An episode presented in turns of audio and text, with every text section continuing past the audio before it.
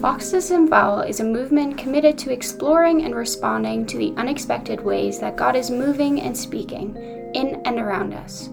This podcast is part of that. We want to have conversations that matter with folks in all kinds of walks of life because we believe that the God of the Bible so often shows up in surprising and everyday kinds of ways. We want to pay attention and talk about that, and just maybe be changed by it all.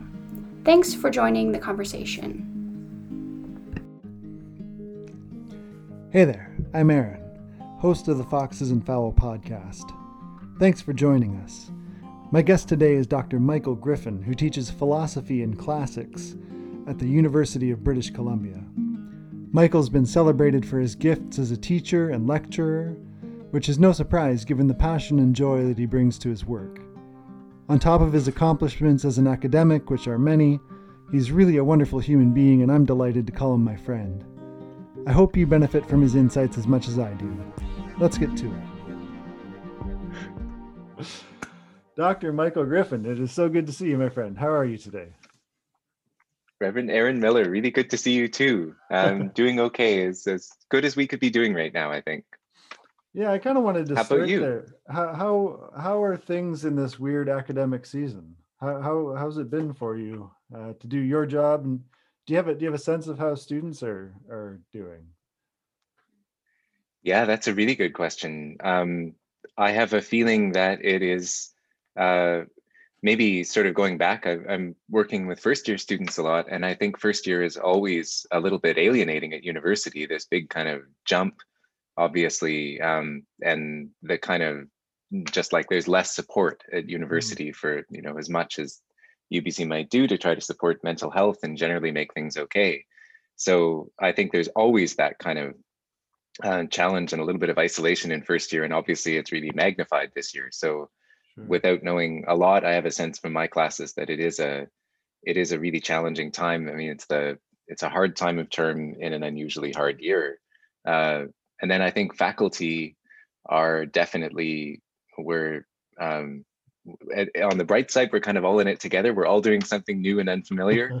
Uh, so we've uh-huh. got that in common with uh, with students just arriving. But um, yeah, I think a lot of our sort of routines and habits don't work as well. So uh, mm. we're we're learning on the fly, and that has its own stresses. But in general, I think I'm feeling really really blessed here. We're in a we're in a safe place on campus, um, and generally able to able to keep okay. And I think yeah, I mean, even just this kind of chance to to talk to each other is yeah. really welcome right now. I said to someone the other day that it's nice not to be the only one who has no idea what they're doing. You know, that's a really good way of putting it. Yeah, there's a bit of grace in the fact that we are all trying to figure this thing out. So, yeah, well, I'm definitely. Glad. I, I, and I do agree that uh, just the chance to kind of even virtually be in each other's presence is is uh, especially important these days. Really welcome right now. Yeah. Yeah, good. Well, I, as you know, one of the things that uh, I want to talk about in this podcast is this kind of idea of vocation uh, or calling, or ultimately what we're supposed to do with ourselves and how to work that out. And one of the things I love about you is, uh, at least as I perceive it, you hold all sorts of different facets of your life and work together in a really meaningful and coherent way. So I, I, that's something I appreciate about you as a friend. But uh, I'd love to hear you uh, talk a little bit about uh, your sense of vocation. I, I, also know that you've been in the academic world a long time, uh, given your relative age.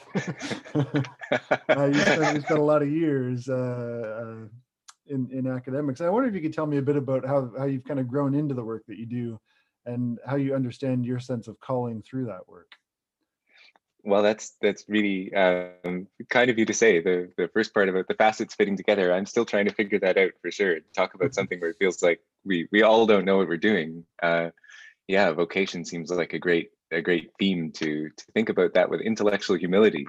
Mm-hmm. um, yeah i think it's also kind of a funny point about being in academia for a long time. I was thinking about that when i had my first leave uh, for research sabbatical a few years ago that i'd been kind of in uh, in a university classroom in some form for like 20 years without really taking a break. Getting a sense of yeah there's there's sort of other ways of seeing the world i guess. Um, but yeah, I guess my sense of um, uh, whatever we kind of mean together by vocation or calling or sort of uh, work in in life is definitely informed by my experience as an academic. Um, I'm still kind of figuring out what that means. Uh, it might be like this in your profession too, but in mm-hmm. academia, definitely it feels like um, most of us have a lot of imposter syndrome through grad school, and it doesn't really go away for a long time. uh, but I think um, uh, the more the more I've been doing it, uh, at sort of teaching and research and being in a, a community at the university, the more I've been trying to answer that question for myself too, or at least figure out how to frame the question like what difference does this make? Uh, what's the meaning of this kind of work? I think a lot of students are feeling that now too and you know mm. for a generation it's just kind of felt like maybe the thing you do if you if you can and if you're in a position to is to go get a college degree after high school. Um, but now when you know it seems like the world is a lot more there's so much more going on and so much of it seems so urgent uh, it, it's kind of there's a renewed reason to ask that question like what what are mm. universities for? What is this kind of really specialized project of uh, of knowledge about? And uh, i don't know how does that sort of uh, contribute a narrative to our own lives individually and and do anything to make a difference collectively?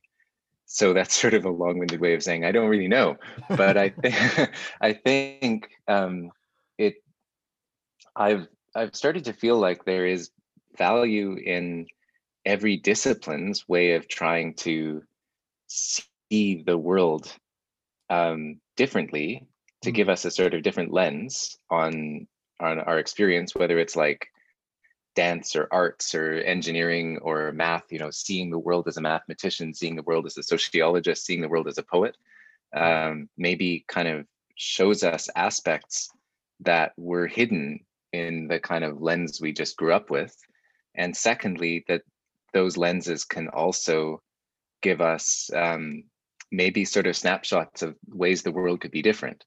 Mm. So uh, I guess like it, it's hard to think of concrete examples in a way, but ob- obviously there's a sort of case where you know um, being a, a, pharmacologist or an epidemiologist or uh, working in virology right now is really significant that you can easily see a way that you can you know make a difference to mm. faster vaccine developments in the future but I think that's like true for for architecture, for engineering, um, and for arts just as much. You can kind of see how through the imagination games we play in a discipline things could change and how your discipline could help to sort of even just communicate that possibility so i'm sort of i guess rolling that idea around that um, is as sort of hyper specialized and different as a lot of disciplines can be just having this plurality of really different ways of experiencing the world and conceiving how it can be different could be mm. meaningful. So i guess that's a way i'm trying to articulate it for myself. That's that's great. Uh, that touches on so many things i want to talk to you about. Oh cool. You've, you've set me up really nicely which is a very kind thing for you to do. Um, I, I I know that from our own just conversations between the two of us over the last few years that uh, throughout your time as a student, um, and, as you pursued various degrees and courses of study, you had this sort of habit of gravitating towards uh, areas of study that at least some folks around you warned you away from, and you pursued them anyways. And I, I, I kind of want to I want to probe that a little bit because I think it's interesting, and I think as you know, I think it's not unrelated to what you've already said. Uh, so, what's that about? Why did you keep going places people told you not to go? Well, that's a that's a great question. Um, I guess I, I, put a little bit of context to that. That I, uh, I guess one of the anecdotes we might have talked about before. I, I came to university initially planning to major in computer science and was taking some classes there, and then I took my electives in uh, in classics, so in like ancient Greek and Roman studies and languages which uh, had been a sort of passion of mine since I was since I was a kid when I was homeschooled mm-hmm. and uh, fell in love with those electives and sort of made a move to do classics. And then within classics, uh, wound up doing something kind of even more obscure and specific, but again, kind of mm-hmm. connected with my childhood interest in Greek philosophy and then within Greek philosophy, I did like the most obscure in a way uh, uh, period. So not like you know Socrates, Plato, Aristotle, the core, but uh, late antiquity, which is fascinating. Lots of new work to do, but again, sort of like each one of these turns could be kind of baffling. So I had lots of. I mean, I was really lucky. I think I felt really supported through those those hard decisions. Not to say that I I wasn't. I I feel really uh, lucky in uh, the sort of both wisdom and care. But you can kind of imagine how each of those decisions might raise a question. Like that's great that you're excited about mm-hmm. ancient Greek more than about you know Python or C coding or something. But you know, you sure it's like that's the right long term decision? Um, and yeah, in each of those cases, I think I was trying to uh, if there's any consistency to it, which might just be kind of confabulation after the fact, you know, telling myself an encouraging story that there's meaning here. Right. But I think I was led to believe that if I really, really love doing something, that um, you know, just in virtue of doing it so much, even if I was I was pretty slow because I felt pretty slow at a lot of it, um, then I would eventually get get better at it. And uh, if I got you know better at it maybe i'd be able to make a living at it or somehow it would kind of make sense um, so i kept doing the things that felt i guess most most meaningful and also i don't know if it makes sense kind of in a wholesome way the most enjoyable mm-hmm. uh, and and yeah I, I even though there was definitely that sort of you know well a good natured encouragement to think of all the different alternatives from my my uh, some of my professors and and so on, I still, uh, yeah, I felt like that was that was right. And it turned out, I think the way it turned out to be true for me is that that it turned out there was a space for that really specific thing that I enjoyed mm. and found myself to be. So I think that kind of encouraged me to believe that if you do the really unique individual thing that's you, there's room for it because you know there's room in the world for you. Um, I think I'm also kind of, you know, coming from a position of quite a bit of privilege in saying that. I know that's not going to reflect everybody's experience, mm-hmm. but I I hope I believe that there's there's always reason reason to find your room in the world. Mm. Um, yeah, that's beautiful. Uh, and I wonder uh, how. I mean, maybe that's exactly how what you say to your students or something. But I wonder how how your kind of experience influences the way that uh, you guide your students now. If some if some student comes to your office and says, "I want to explore an even more obscure Greek uh, philosopher," something, what do you do? Yeah, that's a good question too. Uh, I think it's um, I, I, definitely feel a responsibility in that that uh, I have to try to get across as realistic a picture of, of the academic landscape and job market and the you know if it's that kind of case that i know.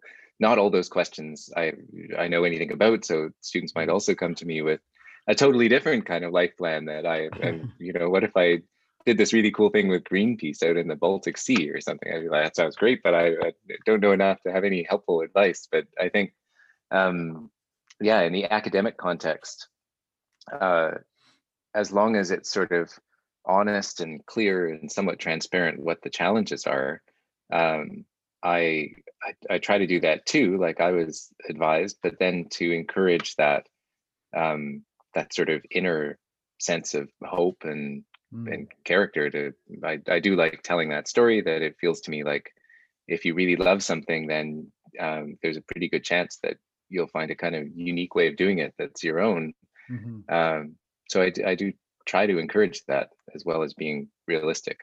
Yeah, that's wonderful. I, I mean, I know from talking to people that we mutually know and from you know the the way that you've been uh, accoladed already uh, in your career that, that that passion continues to shine through and it's uh, you know i think it's a great gift I, i'm glad that students have someone like you to look at to say like this is what it can look like to to do a thing i love well, thank you, Aaron. That's, uh, that's nice. I, I, I feel like that with you too, for whatever that's worth. You seem to sort of radiate the sense that you're you're in your place in the world, and yeah, there's well, a joy in it. Yeah, thanks. We're we're working it out. yeah, that's good. Well, I, I, you already touched on it a little bit um, about you know each discipline has its own kind of special lens on the world. Uh, each discipline helps us to understand ourselves and what's going on around us a little differently. I wonder, I, I didn't prep you for this because I want the the honest answer. Um, you know, what, what do you have like an elevator pitch for why people should study philosophy? Oh boy, I should by now, shouldn't I? Um, yeah, I think uh, one of the things you would find about philosophy is that there's as many answers to that question as there are uh, people who who ask it. I think so. Um, my mine might not necessarily you know be one size fits all. Uh, I really the kind of thing I was just saying. So um, this is a lousy elevator pitch because it's kind of lengthy, but I think long. Uh, we're going to the top floor. Yeah. Okay. Uh, so philosophy and its root is people uh, often hear means the love of wisdom or curiosity um, the longing to understand. Uh, so in its roots, it kind of means the entirety of academia. Uh, mm. So it, you know, not just one department. It is the kind of curiosity that leads you to want to understand the world uh, and yourself. And I think um, there's two ways that that is absolutely critical. So one is um, the one I was just saying that uh, this curiosity leads us to see the world a bit more as it really is uh, and hopefully that gives us a chance to be a little better in the world. Uh, secondly, that this kind of curiosity leads us to see um, the world and ourselves a little more as we could be, which is sort of up to each of us, I think, to discover, determine. Um, so there's a a saying that you know, children are kind of like the R&D team of the human race because they have mm-hmm. these amazing imaginations. Uh, you've, you've got two amazing boys, so you uh, see that all the time. I know they're really imaginative. Um, without imagination, we wouldn't have, you know, iPhones or shelters or uh, Zoom, uh, the ways we're responding right now to our, our global crises. And I think um, philosophy is especially about um, strengthening, exploring, expanding our imaginations. Mm. So those are kind of the the two things that really stand out to me is like this um, pitch for uh, being curious enough to try to see the world beyond the way we initially assume it is based on how how we come into it. And secondly this sort of possibility of cultivating our imaginations to see possibilities of difference. Mm. um, for for me coming into it uh, both philosophy and classics I, I came into it having really enjoyed sort of fantasy science fiction stories as a kid. So i think that's part of why I, I think of them as like imagination experiments uh, and mutual discovery uh, that's really that's really stuck with me. And yeah so that would be that's maybe that's less an elevator pitch but that's that's how i'm trying to think about it at least. Yeah no that's great. And I, I was just thinking as you were talking you know both of us spend quite a lot of time in ancient texts. Yeah. You know and and we make this claim that they're somehow meaningful and relevant to our life in the 21st century. Um, I wonder, I, have always thought that part of the reason that we engage, at least in the church, we engage in, with the past is there's a kind of democratizing. like we actually give our ancestors a voice. Uh, so it sort of expands our possibilities by including those voices that are no longer there, but they, they allow. And I wonder, is that I, I, I I'm assuming that there's a kind of parallel uh, there with with what you do uh, when you study ancient Greek philosophers. Or... yeah, I hope so. Uh, I really like that. That's a really nice idea. That sort of democratization of you know different perspectives that we win by making people from you know especially writers from uh, different ancient cultures and contexts our dialogue partners. Mm-hmm. Um, so yeah, I guess I kind of think about that in in my context in Greek philosophy in a couple of ways.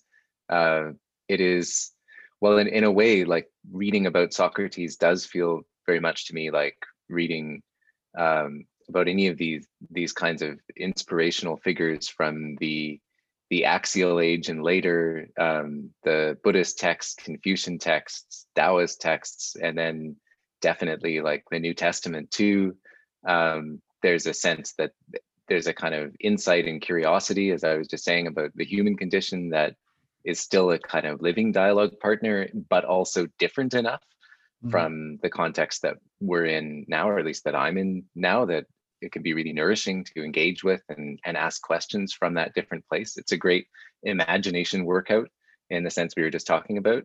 Mm-hmm. Um, there's this kind of impression I think you'd be sensitive to that um, so much of the tradition that I'm working in is let's say you know dominated by mostly wealthy male voices from a particular sector of of ancient greek society so especially um, with i think critical tools and questions that are available now uh, there's there's a kind of a need in having that conversation to be sensitive to the the context and the perspective mm. Um, that a lot of the ideas are articulated in.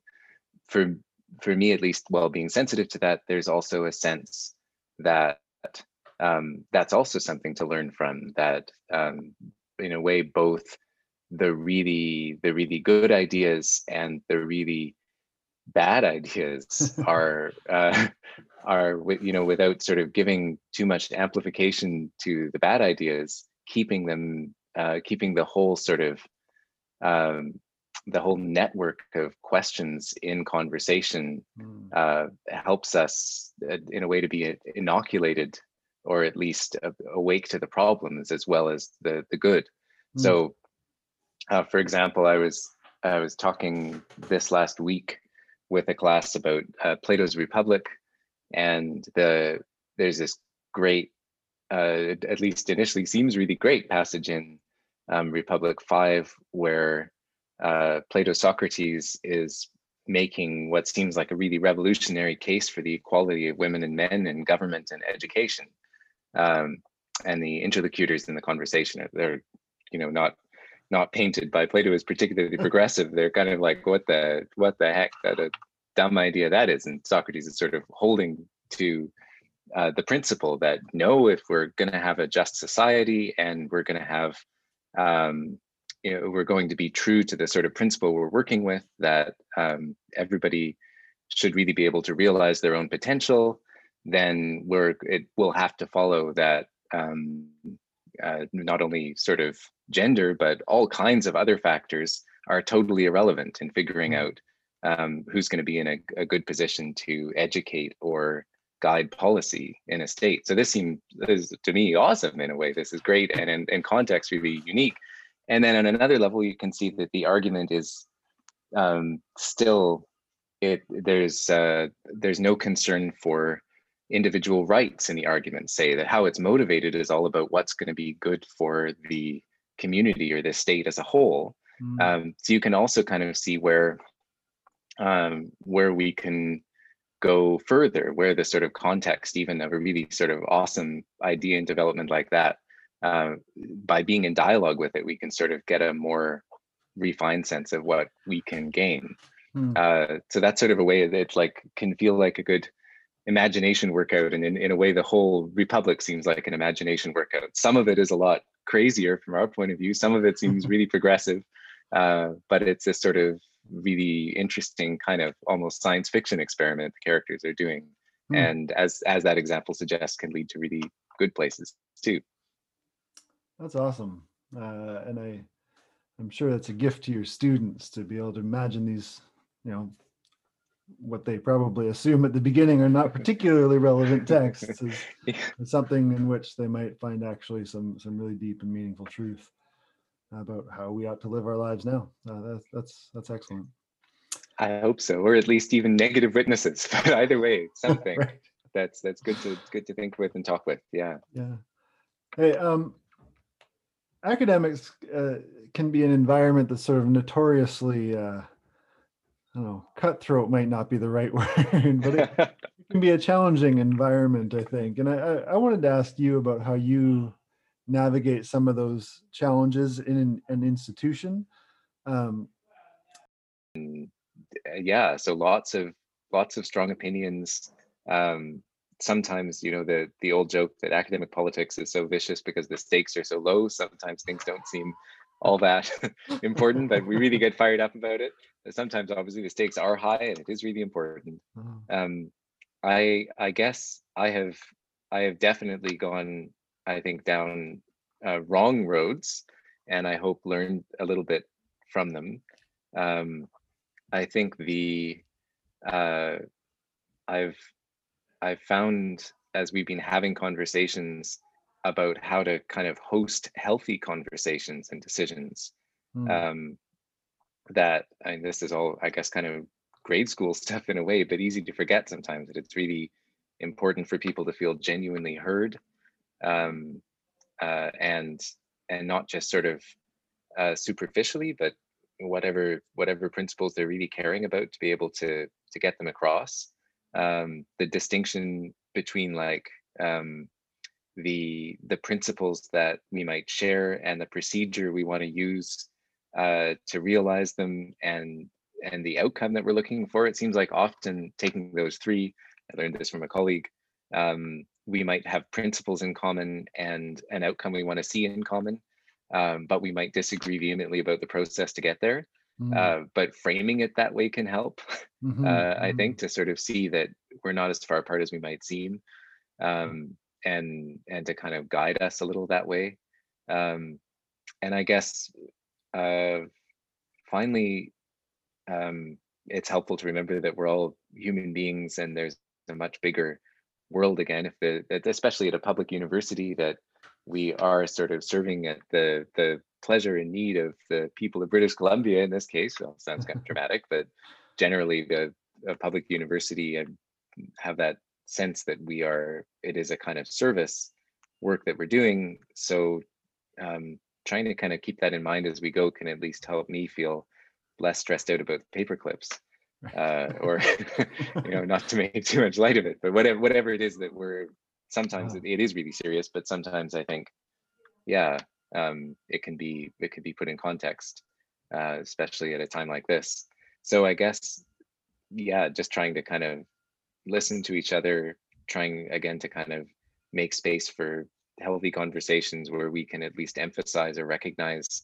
where our common ground is both in principles and goals mm. and and kind of keeping it in perspective seems to seems to help um but yeah like i said i've i've definitely not always done the right thing and i'm still learning and i hope by the time i retire i'll actually have some uh, some good advice well you've got i hope you've got a lot of years before that so me know. too me too that's good um I want to. I mean, you've already kind of touched on it, and I, I suspect that uh, teaching. I mean, I'm not sure how long you've been teaching full time, but it's been a while, and I suspect it's slightly different now than when you started.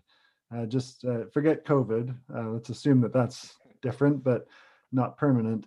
Um, and uh, yeah, I mean, I suspect that just the the ac- academic environment, uh, the types of the ways that students are coming into school are different than perhaps when you first started. Uh, I'm wondering if you can reflect on that a little bit, but also I I want to kind of probe something you brought up earlier, and I think you've probably touched on it a bit already. But you know, this idea of what what are universities for, and what are they going to be for in ten years?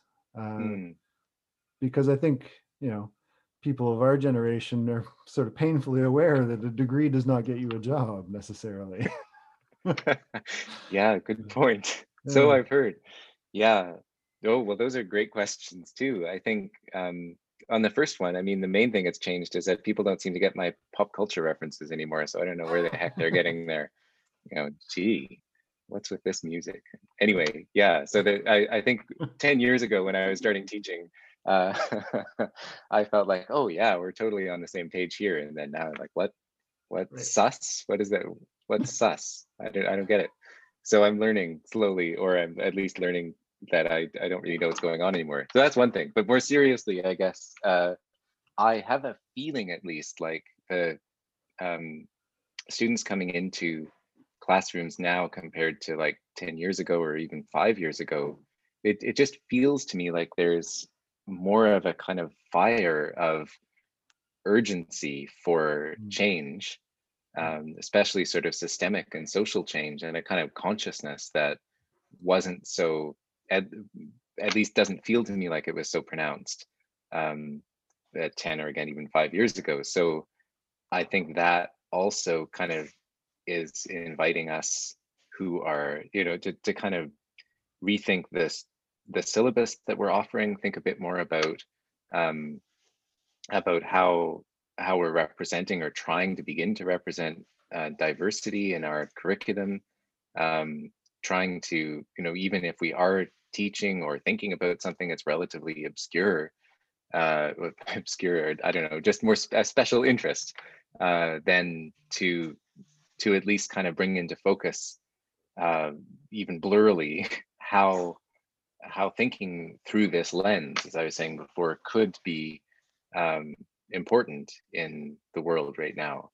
Um, so I think that definitely, I mean, that that's another way that it feels like faculty as well as students are sort of um, in it together, learning new things that um, the older kind of habits of thought don't always seem quite right anymore. So I think that it, it, it feels like a, a, delight in a way to be growing intellectually, um, but it also feels like uh, it's a, a, kind of there's a lot of newness there. Um, so I think that in the, if philosophy really is, or, or like classics really is, the things that I'm doing are really about this kind of cultivation of curiosity, then hopefully that's that can only be a good thing. Mm. Um, on the second point, I mean, the, the really big question, what are universities for? I'll go back in time, uh, as I kind of wont to do, I guess, that back to the Republic of Plato again, as uh, for all those both uh, good and challenging steps as a kind of imagination game. A lot of it leads up to um, Plato's pitch for uh, the kind of the concept of an institution of higher education, mm. and in a way, the the curriculum that um, Plato's Socrates is laying out in book seven in the famous allegory of the cave, you know, where people are stuck looking at shadows they think are real, and then somebody frees them and gets them out of the cave, and they're like, "Holy cow! There's like all this stuff here that isn't shadows," and then they go back and try to tell people, and people get really irritated about it, um, and then kind of foreboding of Socrates' fate might even try to put this person to death who keeps raving about there being anything but shadows. But this all kind of gets set out as an argument for the the need for the kind of uh, critical inquiry that uh, that Plato thinks a kind of institution that doesn't yet exist in his social context could cultivate. And mm-hmm. for him, that includes um, mathematics and geometry and astronomy and music. Uh, this becomes a sort of foundation later of the enkuklios paideia, the kind of total education um, or, or like comprehensive education for um, uh, schools in following centuries, which is the ground of the medieval trivium and quadrivium, which gives us a lot of the liberal arts curriculum and later, to some degree, uh, at least in a kind of European context, lots of the, the German-inspired research university. Hmm. Uh, and then, of course, there's all these other sort of university traditions in the world that are are amazing. Uh, in in India, like the Nalanda tradition, um, and in China, and uh, I think of how the the first peoples of the world, like the Musqueam people here, where where I'm sitting uh, on this traditional ancestral unceded territory, uh, were storytellers whose um, whose ways of um, asking questions through story were also cultivating that kind of inquiry, curiosity about the world. Mm. Um, in my sort of the, the flavor of studying, if, if it's fair to sort of connect all these traditions of higher education, it seems like they they all have a little bit in, in common in um, in trying to sort of liberate us from um, from what Plato thinks of as this kind of cave of ignorance, which isn't just ignorance, but it's sort of um, taking the the opinions around us as fact without um, finding our own sort of flavor or way of asking questions about them. Mm. Uh, and and again, doing it in in these very sort of um, special ways that can become academic disciplines, even something as sort of methodical as mathematics or something as as artful as as poetry or dance, uh, that can sort of give us some lift, give us a bit of distance from appearances. And mm. so, yeah, I think that that sort of um, big picture project is still alive. And it seems important that um, it is a pluralistic project in a way that there's lots of different ways of knowing and asking questions represented. Mm. Um, I like to think that the kind of the Greek Platonic way of doing that that I'm that I got so excited about as as a kid and a student and I'm, I'm teaching now is kind of is one of the um, one of the colors in that sort of spectrum. Mm. Uh, but then it seems important that there's there's lots and lots of colors in the spectrum to kind of give us uh, a whole picture.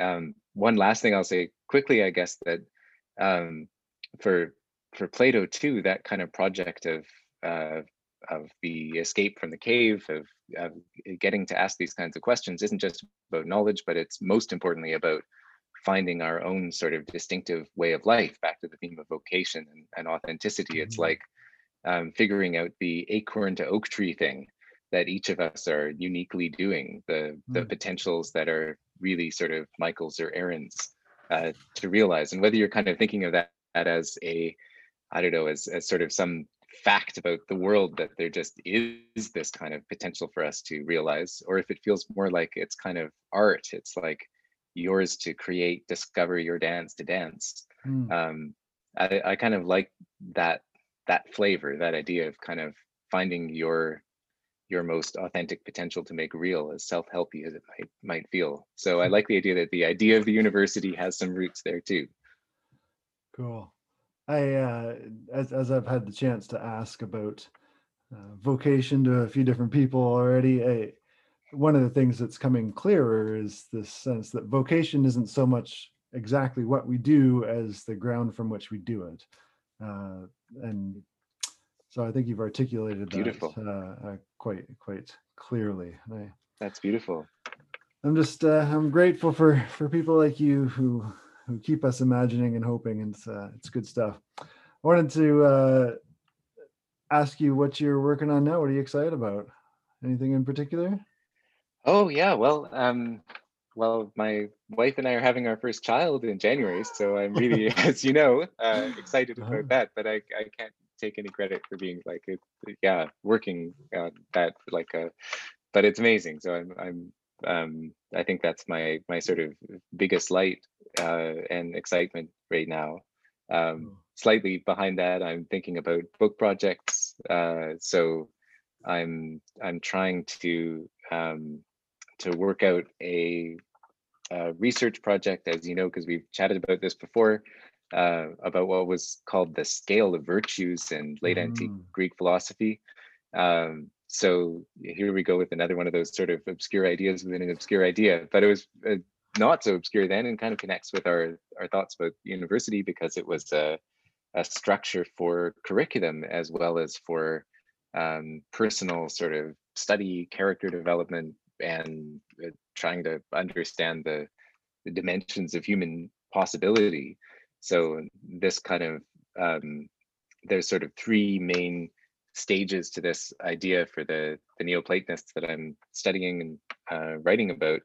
Um, one to sort of um, explore and understand the givens of our nature that that come with both nature and habit. So again, kind of acorn to oak tree like. On the one hand, what's in the seed we're growing from, uh, and what's uh, what sort of networks of habits have we learned that have kind of uh, grown over that seed, um, both good and bad for us in the course of our, our upbringing experiences in the world and education. So just kind of observing and recognizing those dimensions of ourselves. And then there's a sort of middle stage, which is uh, which is where they put a lot of the philosophical curriculum, uh, where we're trying to kind of recognize our inner city or inner polis with all the different citizens that go to make up our motivations, our desires, our aversions, our emotions, our thoughts, how they all motivate us and how they're sort of like a, a community, a town trying to get along. Hmm. Um, and then trying to explore what are healthy ways to um, to kind of find a constitution for that inner city where the Platonists think usually it's a matter of, of, finding harmony so that every one of these motivations in us has a kind of voice at the table, but none as a tyrant. Mm. Uh, and then there's kind of this this gradual practice of trying to bring even more harmony, unity, focus to to that inner diversity. Um, again, without sort of tyranny or cacophony. And then the final sort of stage in the story, um, where they put a lot of their their favorite poetry, art, uh, music is inspiration. So sort of this is not so much about a, a kind of work or an, a, a, constructive practice, but about sensitivity and receptivity to, um, again, it can be arts, music, um, friendships, people, ideas, uh, anything that really moves us. So from this, the kind of view of these these Platonists, this kind of combination of the the observation of where we are, what we're kind of given, and then the um, this kind of project of inner transparency and harmony, and then this kind of cultivation of sensitivity to inspiration is a way of kind of giving structure to that acorn to oak tree project. Hmm. Uh, so a lot of the texts are are not um, translated into English yet, or are a little bit, um, I know, just very uh, specialized in kind of technical language for these ideas. So I'm working on some translations and on trying to kind of synthesize the concept. Yeah. I'll look forward thanks, to uh, thanks for asking. That's, yeah. don't always get to talk about that. You, you didn't, you, you, you, didn't even wander off. Sounds like yeah. a great project. And uh, I'm so grateful for you. I'm so grateful for your time today. I hope you have a marvelous uh, parental leave. I'm Thank really excited so much, for you and Angie. And, uh, and yeah, I just want to thank you for all you're bringing to, to this world. Uh, it's been a lot of fun to talk to you today. That's so beautiful of you to say. Thank you. And you too, Aaron. It's always nice to see you. Likewise. All right. Take care. Hey, thanks for being here. I hope you enjoyed my conversation with Michael as much as I did. Here are some things I'm thinking about from our time. 1. As we go about our work, it's good to ask what difference it makes and what meaning does it have. Not everything has to have cosmic import, but these are important questions for urgent times. Second, get as many lenses as you can. Be as curious as you can be. These are the things that will help us see the world more clearly and imagine new, different, and hopefully better ways to be in it. Third, sometimes we only see meaning in hindsight, and that's okay. Fourth, it's important to work out our imaginations. Imagination is one of God's great gifts. Spend some time with it. Fifth, these days we're in it together, learning new things. So let's be gracious with ourselves and with one another. And finally, there is room in the world for you. Thanks to the Foxes and Fowl team, the University Hill congregation, and the Pacific Mountain region of the United Church of Canada for making this possible. Until next time, grace and peace.